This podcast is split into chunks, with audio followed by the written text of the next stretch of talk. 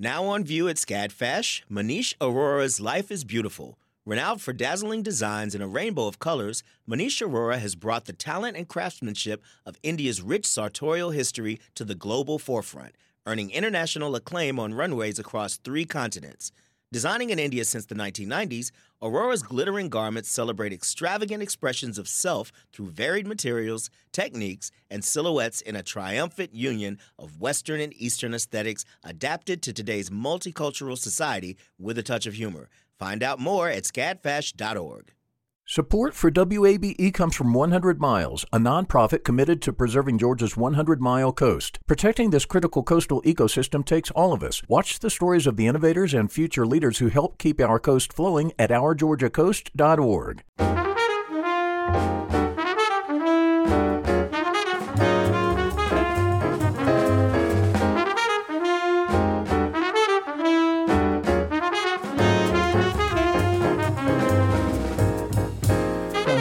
WABE in Atlanta. This is City Lights.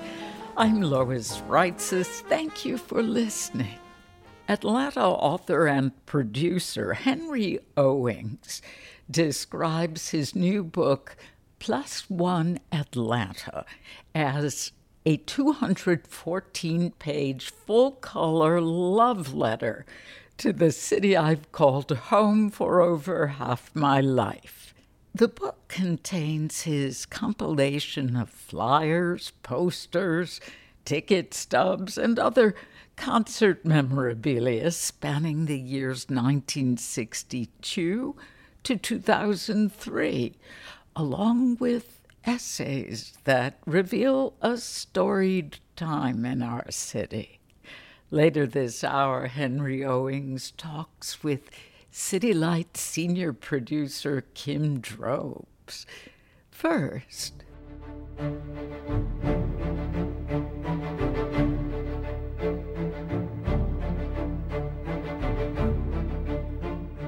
we hear the term billions bandied about all the time.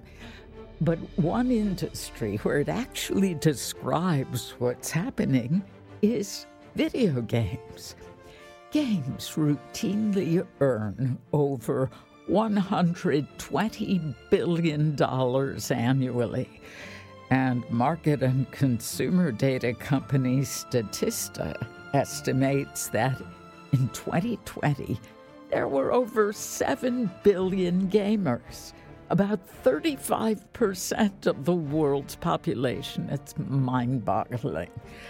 Music composed for video games has evolved quickly from the bleeps and bloops of the 1970s arcades to the sweeping cinematic soundtracks of today's sophisticated platforms.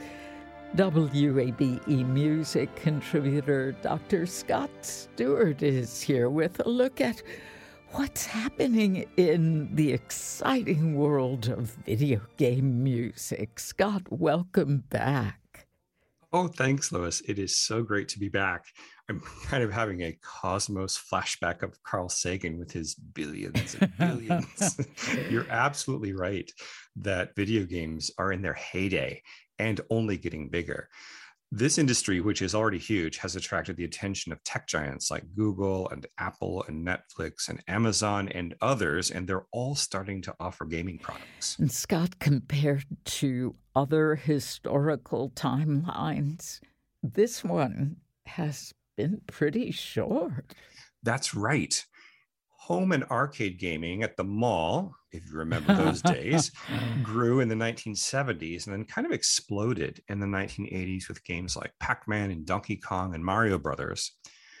Microsoft included Solitaire with Windows 3.0, again, you have to be of a certain age to remember that, that operating system. that was back in the 90s. And then we had a decade that was dominated by Sonic the Hedgehog and Sega Genesis. In the 2000s, we learned about The Sims, Xbox, Nintendo DS, Wii, and more. And just in the last decade or so, there's been a surge in mobile gaming and augmented or AR reality. So, in just about 50 years, we have gone from Pong which is two lines and a ball, to Minecraft, Pokemon Go, Switch, and PlayStation 4. And speaking of billions, the online cross platform battle game Fortnite alone earned $5.8 billion in sales in 2021 with 350 million players, more than the population of the United States. Oh, astonishing. Scott, as video games have grown in popularity and sophistication, sound design, including music soundtracks, have become essential to the experience, much as they have been in film and TV. Music provides emotional direction, sets the scene, and helps immerse the players in the experience of the game world. That's right. And from somewhat inauspicious beginnings, I remember being in the cornfields of Indiana in the 1970s playing Pong, one of the earliest arcade video games, on a black and white television set. It was a two dimensional table tennis game that sounded like this.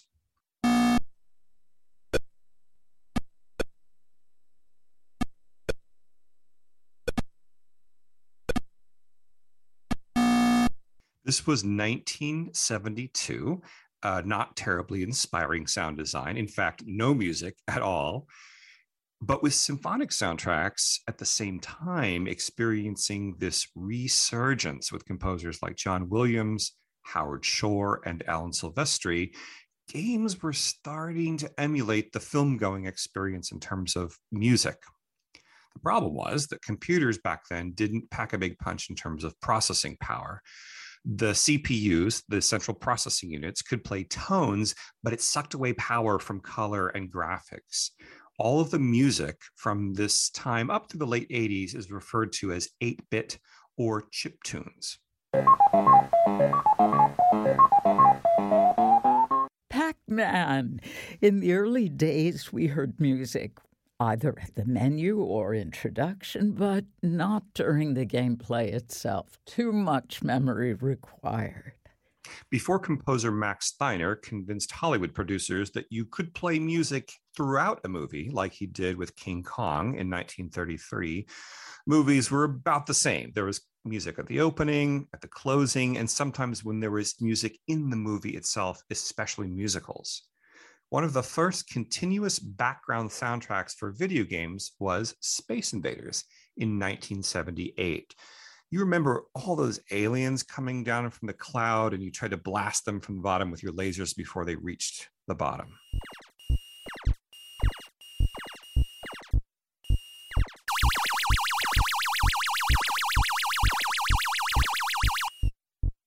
This is a pretty simple four note bass theme, but it increases in speed and intensity as the aliens move closer. This sounds like the heart pounding effect you might hear in an action or a horror movie.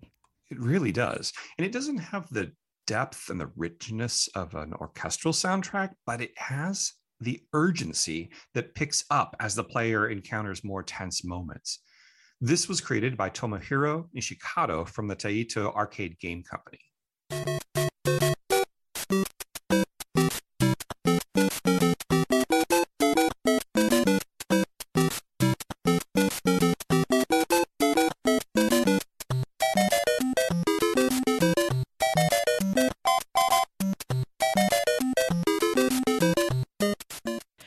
one of the most recognizable and beloved characters in all of gamedom.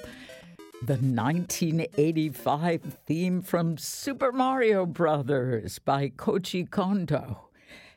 There is a palpable connection from the use of leitmotifs or character themes in music that we hear in the operas of German composer Richard Wagner, the early film music of Erich Korngold and Max Steiner, and the familiar modern day blockbuster soundtracks of John Williams and Michael Giacchino. Yeah, and it's all part of that same lineage of creating an emotional connection and tagging characters and places and events with musical ideas. Koji Kondo is a major pioneer in the game music industry and one of the first employees at Nintendo to specialize solely in music composition for games. By the mid 1980s, video game consoles and computers had their own sound chips to provide more interesting music and sound effects. Fast forward to 2011, when the London Philharmonic Orchestra released a CD entitled The Greatest Video Game Music, which prominently featured Super Mario Brothers.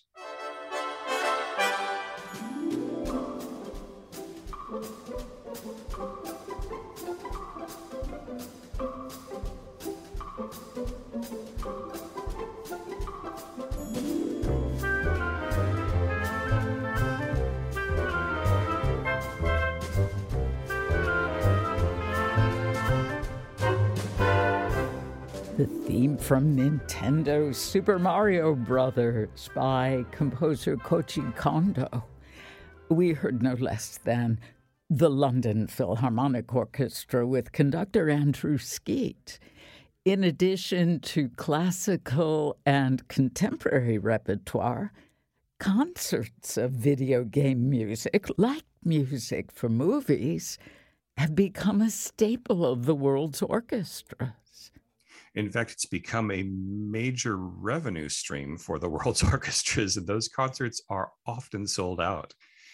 In addition to Koji Kondo, another really impactful figure in video game music emerged in the late 80s, and that's Nobuo Uematsu, known for his ingenious work on the role playing Final Fantasy game franchise. Uematsu brought a classical symphonic approach to sound systems that at the time were really not quite up to live orchestral or sampled digital sophistication. The 1987 main theme for Final Fantasy sounded like this.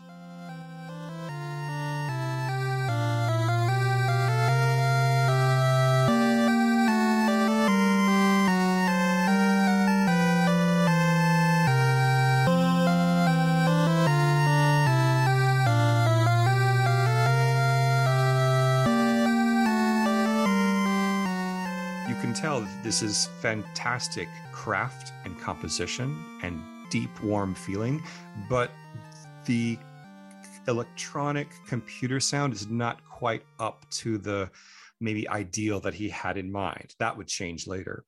Final Fantasy currently has 16 entries, as well as numerous spin offs, and is certainly one of the most successful video games in history. Here's a modern day orchestral version of Uematsu's theme.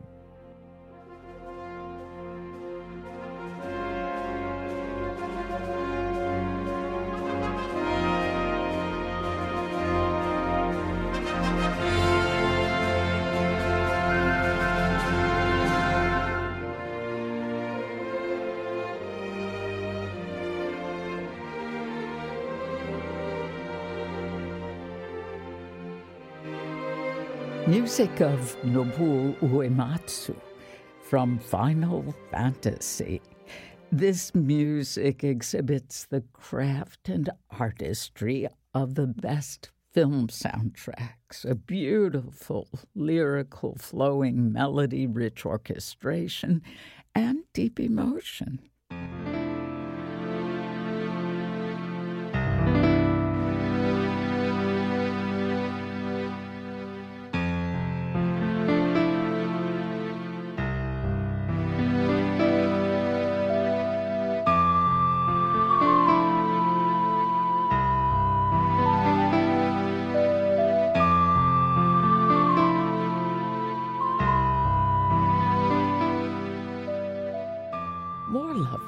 Music by Koji Kondo, the main title from The Legend of Zelda Ocarina of Time. This Nintendo 64 adventure game was developed in 1998, and the series has grown to 19 entries. What's fascinating about this score is that it's one of the first examples of making music in the world of the game because players have to actually learn ocarina songs in order to move to next levels. This is not a standard woodwind instrument, but an ocarina is an ancient flute like wind instrument. It looks a little bit like a seashell. And it's fun to notice the evolution of sound as it approaches a more realistic symphonic timbre or sound source. It still has a little bit of that 1980s electronic sound, but it's a lot better than those 8 bit bloops. Also, music began to reflect the actions of the players, not just this repetitive background loop. WABE music contributor Scott Stewart We've been talking about the evolution of video game music, and we'll be back with more of that conversation in just a moment. Amplifying Atlanta, this is 90.1 WABE. The field of mental health counseling is growing rapidly, and Richmont Graduate University can equip you with everything you need as a licensed professional counselor while integrating your faith into your clinical practice. Programs are offered in Atlanta, Chattanooga, and online. Apply today at richmont.edu. That's R I C H M O N T.edu. You love free, and at Ameris Bank, so do we. That's why we're proud to offer worry free, hassle free Ameris Bank free checking. Manage your money your way with convenient access to digital, mobile, and telephone banking, all with no monthly service fee or minimum balance requirements. At Ameris Bank, we're with you. For more information or to open an account, visit our local bankers in person or online at amerisbank.com slash free checking. Other fees such as overdraft fees may apply. Ameris Bank, member FDIC, equal housing lender. This is City Lights on WABE. I'm Lois Reitzes. Thank you for joining us. Let's return to more of my conversation with WABE music contributor Dr. Scott Stewart. We've been discussing the evolution of video game music. Scott, we've featured music of composer Bruce Broughton on several occasions. It was in 1985 that Broughton's soundtrack to the Western Silverado made a big splash, and his music for Disney classics, theme parks, and the concert hall have continued to be staples in American musical culture. Bruce Broughton was the first composer to have a live orchestra record the soundtrack to a video game, Heart of Darkness, in 1998, the same year as The Ocarina of Time. Bruce is a major figure in film and television music, and this is one of his kind of hidden credits on his resume. He's also currently experiencing a blazing concert hall career as well. Bruce is historically connected to the film music era of Bernard Herrmann and Jerry Goldsmith, among others, and is one of the most skilled lyrical composers and brilliant orchestrators in the business even today. Heart of Darkness, the video game, puts the player in the role of Andy, a kid whose dog has been kidnapped by dark specters. And so oh, no. I know. Here's a portion of the main title that Bruce wrote.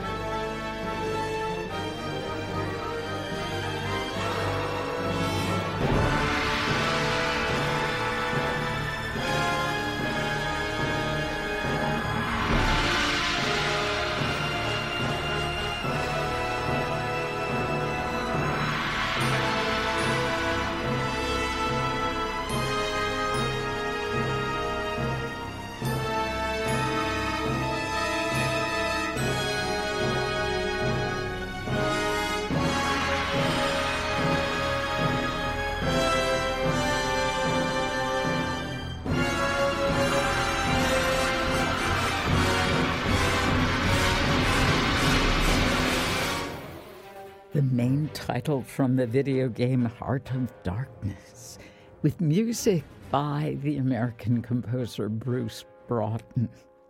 Scott, you have been a champion of Bruce Broughton's music. You have brought him to Atlanta, and you've conducted some wonderful concerts of his music. We must acknowledge that. Well, I think uh, Bruce is a composer hero and certainly have been honored to have some great associations with him through commissions and conducting. I think we begin to lump this quote unquote delivery system rather than calling something a video game genre because styles are really unlimited in video games. So when you're talking about film, television, video game, any type of visual media that has music attached to it, the sky is the limit. The 90s were super fast paced for sound production in games. And by 1995, PlayStation developed a 24 channel sound chip that played CD quality sound.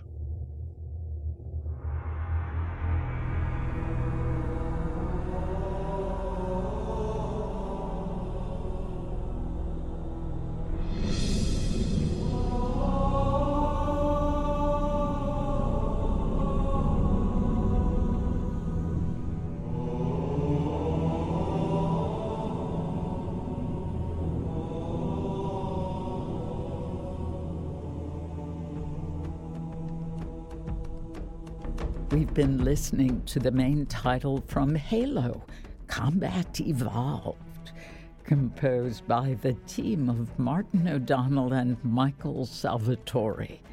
Halo is a first person shooter game which has been one of the most popular video games produced. It was released in 2001. The Halo soundtrack brings together orchestral and choral forces, chanting, large percussion section, and electronic overlay, and has a pretty good success in sales of the soundtrack itself, another trend that was established by film scores in the mid 20th century. The Civilization video game series by Firaxis Games has been highly popular due to its establishment of the 4X genre in which players take turns building an empire. The principal designer was Soren Johnson. Numerous composers have been brought in for the various iterations of Civilization games, and Civilization 4 stands out for its use of Gregorian chant, minimalism, and especially world folk music. Composer Christopher Tin composed the title song Baba Yetu, which is a version of the Lord's Prayer in Swahili.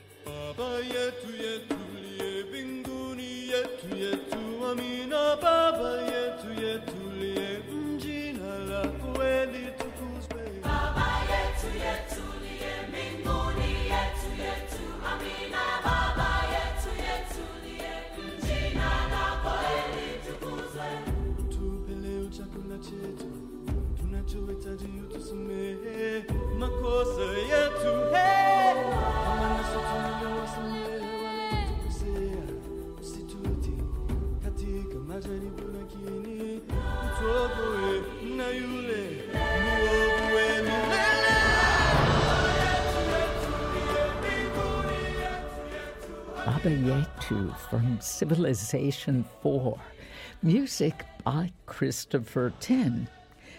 We heard the Royal Philharmonic Orchestra with the Soweto Gospel Choir on their 2009 Grammy winning album, Calling All Dawns. For this music, he received two Grammys one for Best Instrumental Arrangement and one for Best Crossover Album. One of the most successful composers in gaming today is Winifred Phillips, who has provided music for the best selling games like Sim Animals, God of War, and Little Big Planet. Her 2012 score for the third Assassin's Creed installment combined a chamber orchestra with African drumming and flutes, a really interesting sound palette.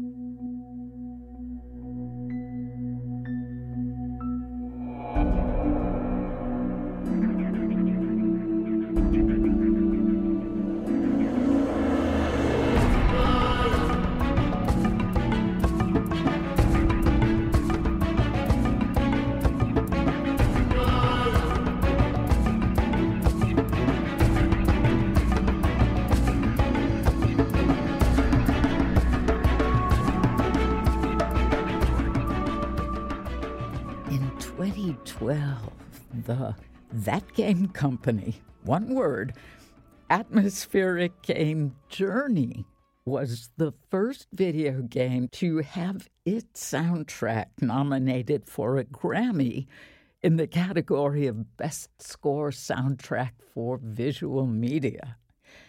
The composer of this beautiful soundtrack is Austin Wintory.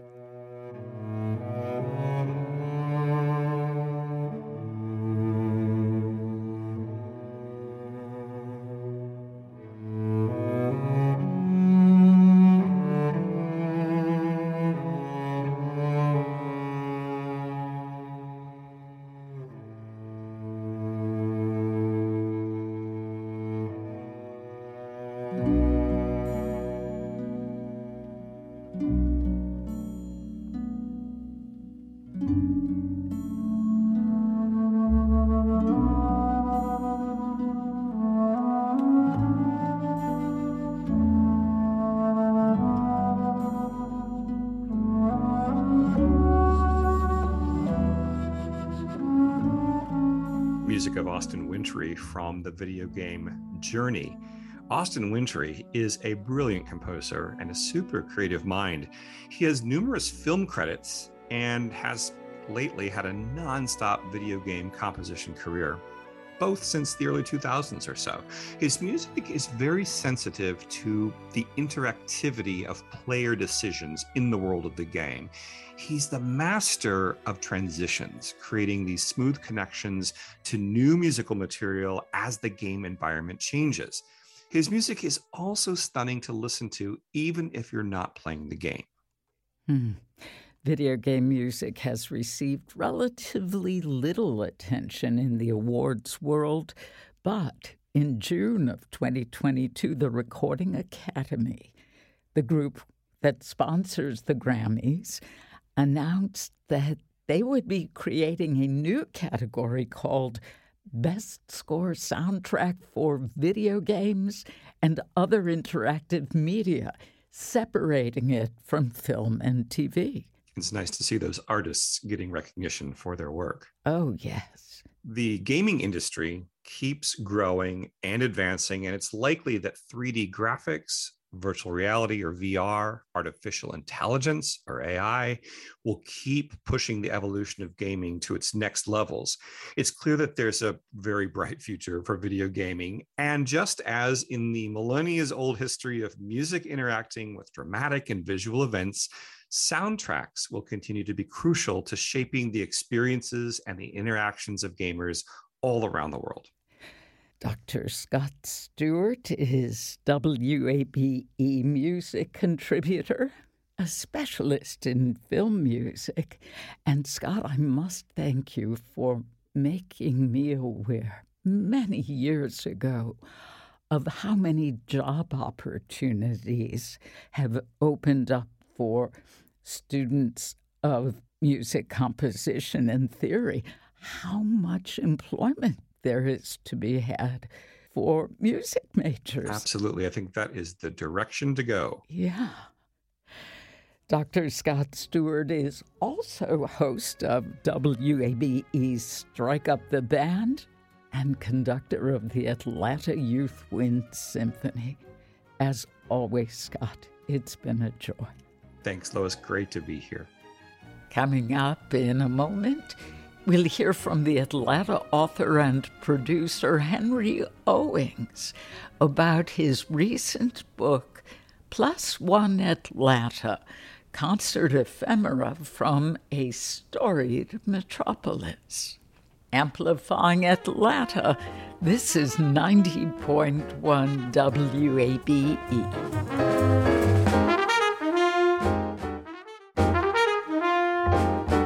This is City Lights on WABE. I'm Lois Reitzes. Thank you for listening. Once upon a time, before social media was the best way to advertise your new band, musicians took to the streets with eye catching flyers. They'd staple them all over town in order to announce an upcoming show.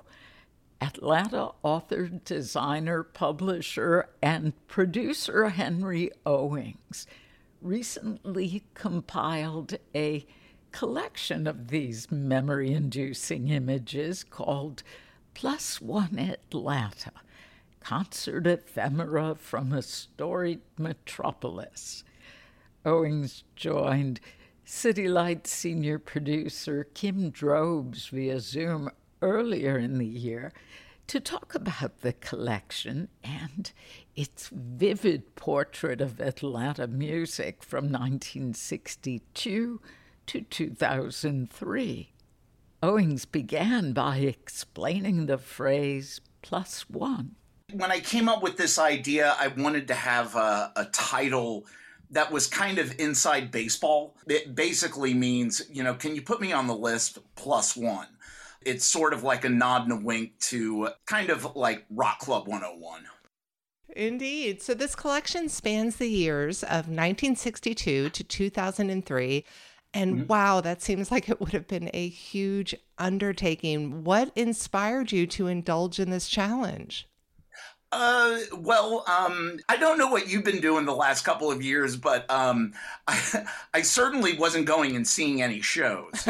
so uh, I was working on a box set for the Athens band Pylon, and it gave me a glimpse into all of this stuff that you know as a fan of georgia music i i had always heard about but i had never seen and so it's one thing to talk to somebody who talks about seeing the Stooges at Richards in uh, Midtown or or whatever, but it's another thing to find these artifacts. Mm. And so I just wanted to actually hold and scan them, and uh, just more than anything, I just wanted to get it right. And so you know that my inner editor came out uh, and a couple of actual editors came out and, and uh, helped me try and explain 50 years of music in this town. It's amazing. And you're doing it through essays and through the visuals of these flyers. I read in your introduction that you scanned over 13,000 to compile this book. How did you choose which ones to include? That's a really good question. Um, what I wanted to do was show Atlanta. I didn't want to show like my my personal biases. I wanted to show warts and all. I wanted to show the the cool bands. I wanted to show the the lame bands, and it, it's not incumbent upon me to say which is which. I think one of my strengths as an editor is I didn't lean on anybody in particular. My goal to try and hit as much as I could and not leave anything into question. You know, like as much as I have heard people over the years talk about the point and the Metroplex and, you know, a lot of places that were here before I was in Georgia. Could I have put more 688 in there? Could I have done more with, you know, like Rose's Cantina? Of course, but that wasn't the point. I wanted to show C.W. Shaw's and the you know PJ's Nest and the the Rec Room and 485 Robinson and the I Defy House and C11 and and and and. And then when you start going into the 60s it just offered more opportunities to tell the story. It was it was so much fun to do. Yeah and you did a really good job of getting out of your personal bubble of you know what you are really into musically. And to do so you had to put a call out to ask people to send you these flyers. Was there any sort of a trust issue that came up with borrowing like the people's precious keepsakes?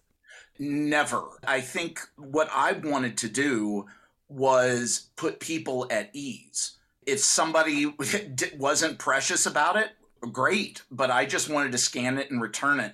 I've I've kind of largely been very allergic to holding on to this stuff. I don't mm. want to hold on to it.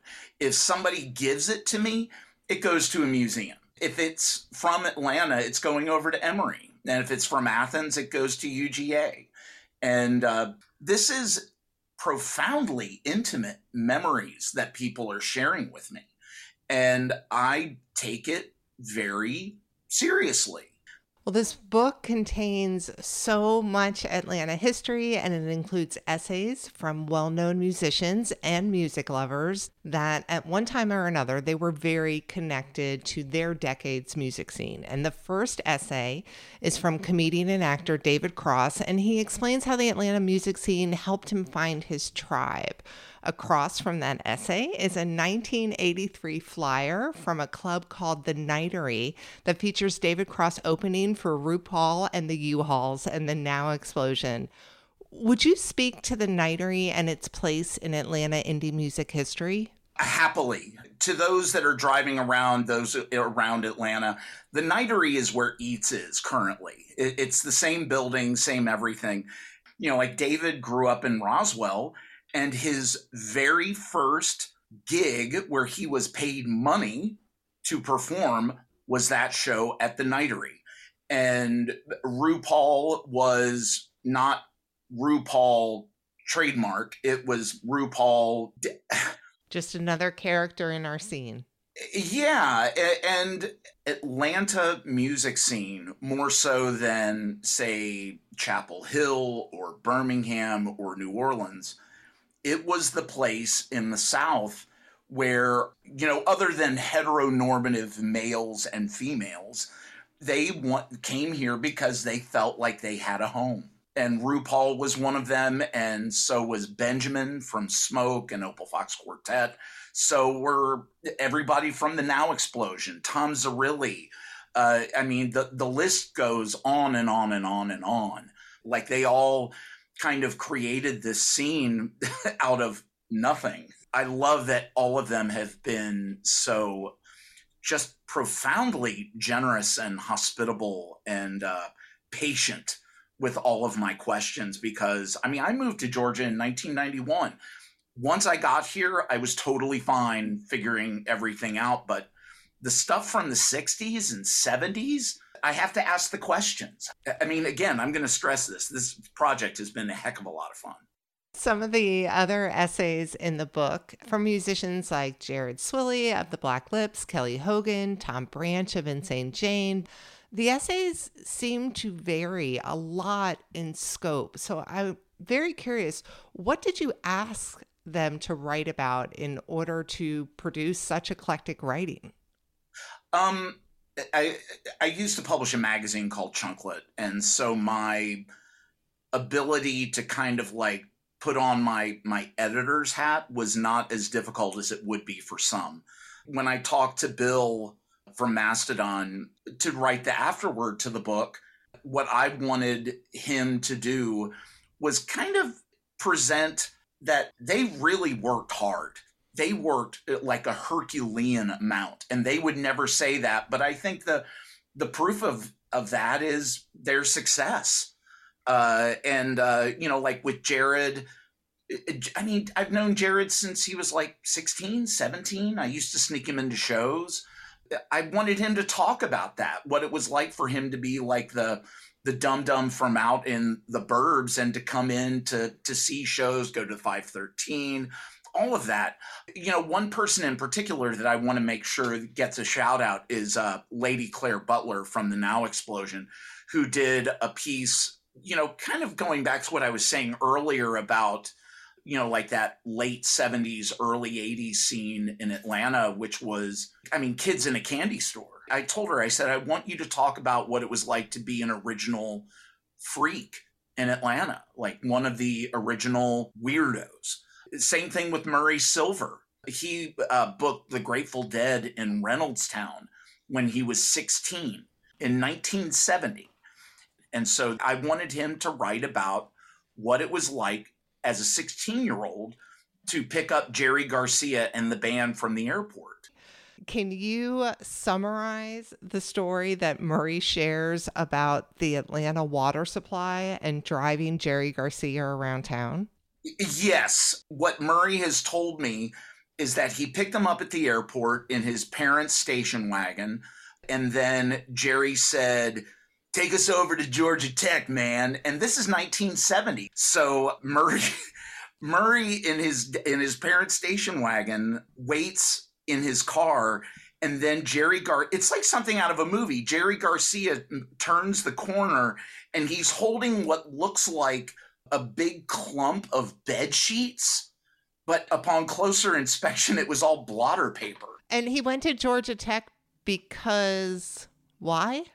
Well, they went to Georgia Tech for two reasons. Number one was so Jerry Garcia could get acid. Then the second thing was the Allman Brothers were playing on the campus, and Murray wanted to ask them if he could rent out their PA for the night. And then when he when the Allman Brothers said, "Who is it for?" and he said, "The Grateful Dead," they said, "Well, if you let us open up for the Grateful Dead, you can have it for free." So Jerry Garcia comes back to the the station wagon, and then Jerry says, uh, "Take me to the city's water supply." And Jerry wanted to dose the city of Atlanta. Fortunately, Murray thought better of it, and they they do not do that. Um, but the uh, teenager thought better of it. Oh, the the teenager thought that, but um, the good news was everybody who went to the uh, to the Dead show uh, that Sunday night in May of 1970, everybody got a tab of blotter acid. If you are just joining us, this is City Lights on WABE. I'm Lois Reitzes.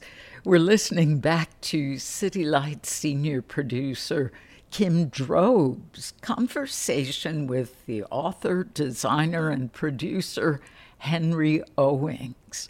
His new book is called Plus One Atlanta Concert Ephemera from a Storied Metropolis. Well, a couple of the essays, I think Kelly Hogan's and Tom Branch's, particularly, really explored just the idea and the feeling behind running around town and stapling up flyers. Can you speak to that particular culture? Back in the good old days, you used to take pieces of paper and then staple them to telephone poles to get out information. Everybody I've talked to would say they would go on flyer patrol. Like they would get in the band's vehicle, most of the time it was a van, and then just drive around town and and staple it on any telephone pole they could. Wheat paste, staple, get the word out. I remember I was putting on a, a, show over at the Somber Reptile in 1997, and I wheat pasted a poster at the corner of uh, North and Highland. And uh, that it, I wheat pasted it on there and then put padding glue on top of it, like where what you do notepads on. That poster stayed in that sarcophagus for about four years.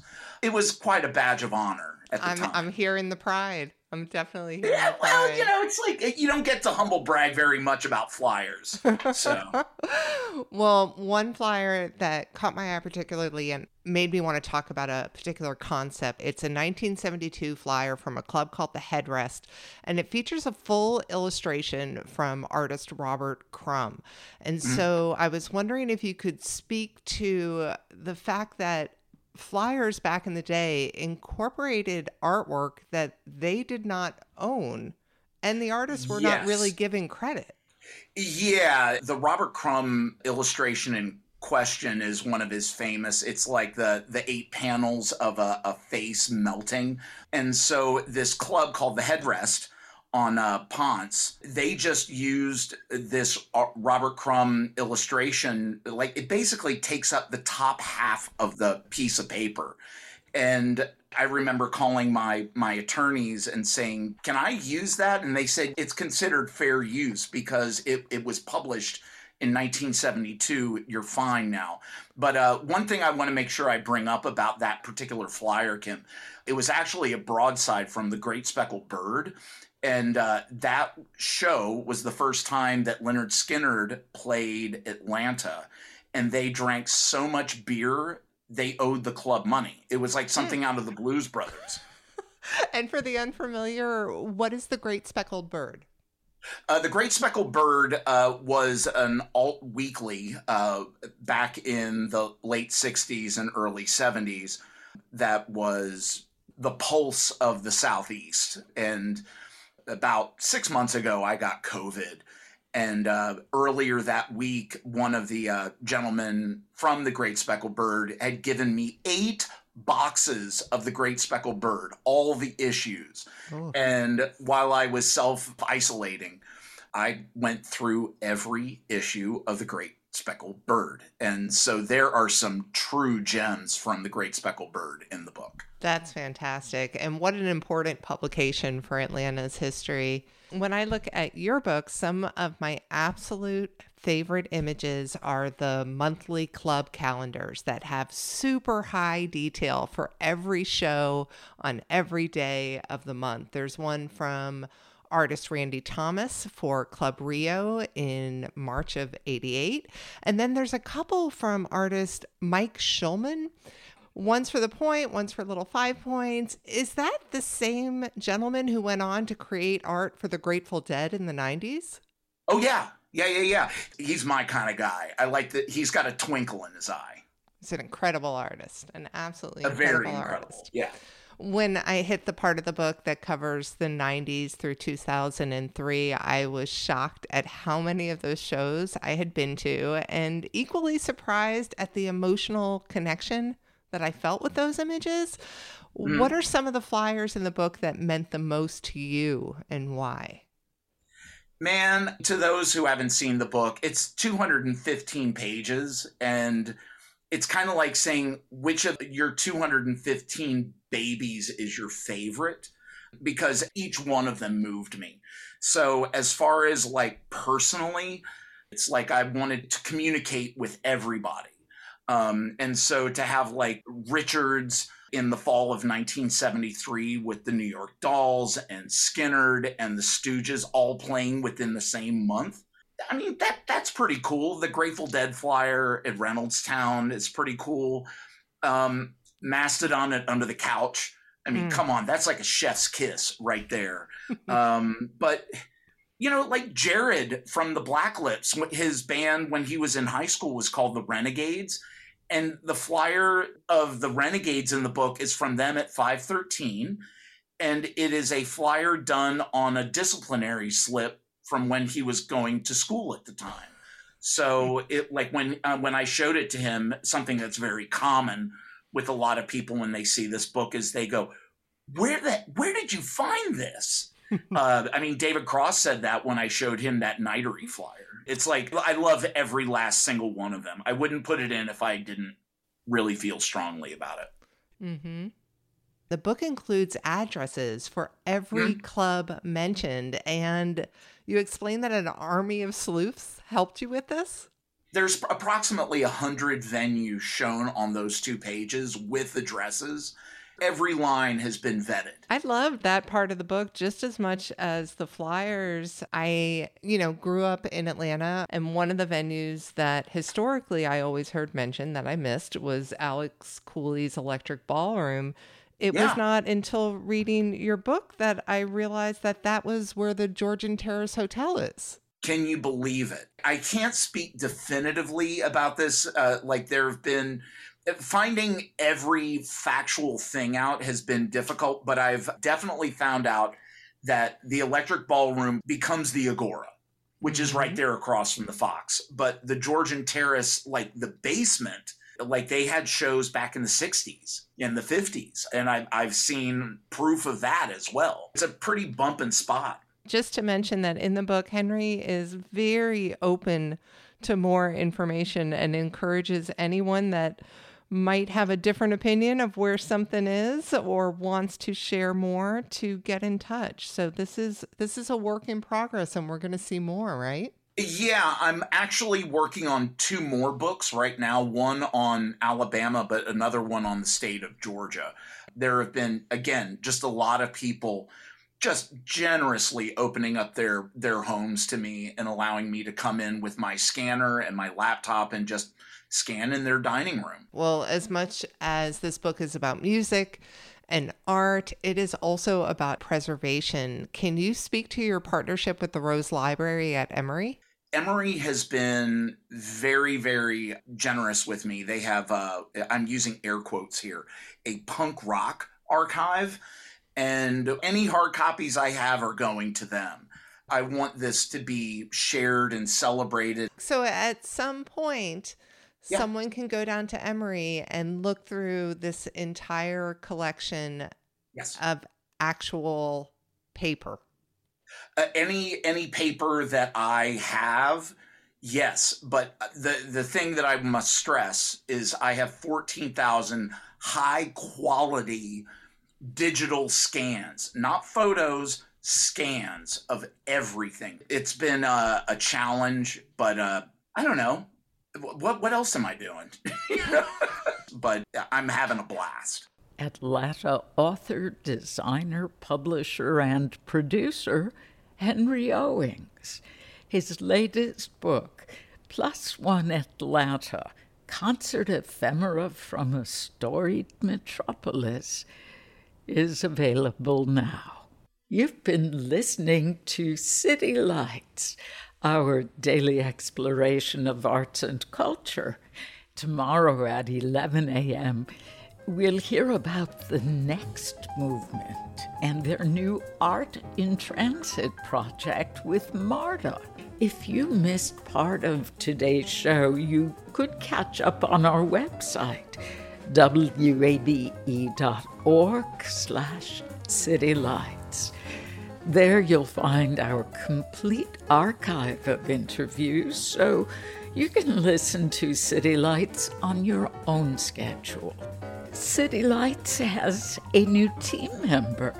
Today we welcome our new associate producer, Janine Etter. We are very happy to have you join the WABE family.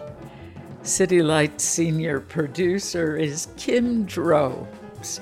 Summer Evans is our producer, and our engineer is Shelley Canavy. I'm your host, Lois Reitzes. Do connect with City Lights on social media. We're at WABE City Lights on Facebook and Instagram, and you can follow me on Twitter at L O I S R E I T Z E S. Thanks for listening to WABE Atlanta.